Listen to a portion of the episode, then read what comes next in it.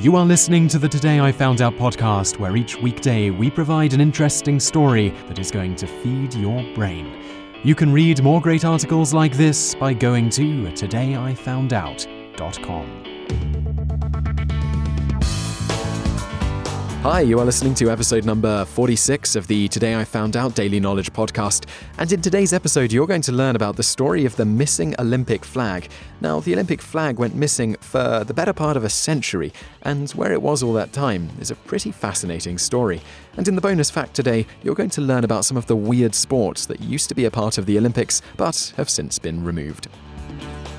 The original Olympic flag went missing for 77 years until 1920 Olympian Hal Haig Prieste revealed he'd had it the whole time at the bottom of his suitcase. The year was 1920. The Summer Olympics were being held in Belgium in the city of Antwerp. At the end of the Olympic Games, the flag suddenly went missing.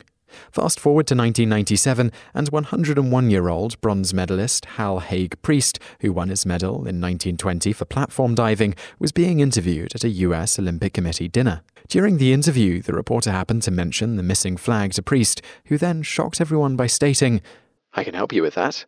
It's in my suitcase. Prieste went on to reveal that he had been dared by fellow diver Duke Kahanamoku to climb the flagpole and steal the flag, which he did. He then folded it and put it at the bottom of his suitcase, where it remained for some 77 years until he decided to reveal he had it at the end of the dinner. His reason for finally revealing he had it? I thought I ain't going to be around much longer. It's no good in a suitcase. I won't be able to hang it up in my room. Prieste returned the flag to the IOC three years later during the 2000 Olympics. It was in reasonably good shape, thanks to the fact it had stayed protected all those years in the bottom of his suitcase. The only real damage to it was the edge was a little tattered from when he tore it off the flagpole. The Olympic Committee went about restoring the flag and put it on display in the Olympic Museum in Lausanne, Switzerland. They also gave Prieste a plaque, thanking him for donating the flag that he had stolen from them all those years ago. And now for today's bonus facts. The 1904 Olympics included mud fighting. In the 1908 Olympics, you could compete in the noble and ancient sport of motorboating. Further, tug of war was an Olympic event until after the 1920s Olympics. Bonus fact 2 in the 1500s, most Roman Catholic countries and Scotland adopted the Gregorian calendar, established by Pope Gregory XIII to compensate for the errors in time that had built up over the centuries, over the Julian calendar, introduced by Julius Caesar in 45 BC. A lot of Protestant countries, however, ignored this new calendar for another 200 years or so.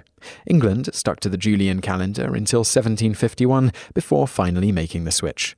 Orthodox countries took even longer to accept the changing calendars. Russia, for one, did not convert to the Gregorian calendar until after the Russian Revolution in 1917. What does this have to do with the Olympics? In 1908, the Russian Olympic team arrived 12 days late to the London Olympics because of this. Bonus fact 3.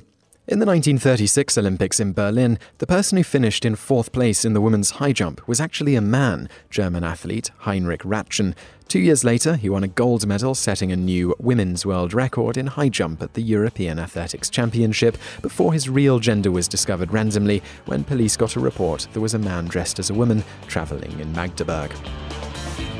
You just listened to an episode of the Today I Found Out Daily podcast. Tune in every weekday for another great episode or find more articles at todayifoundout.com.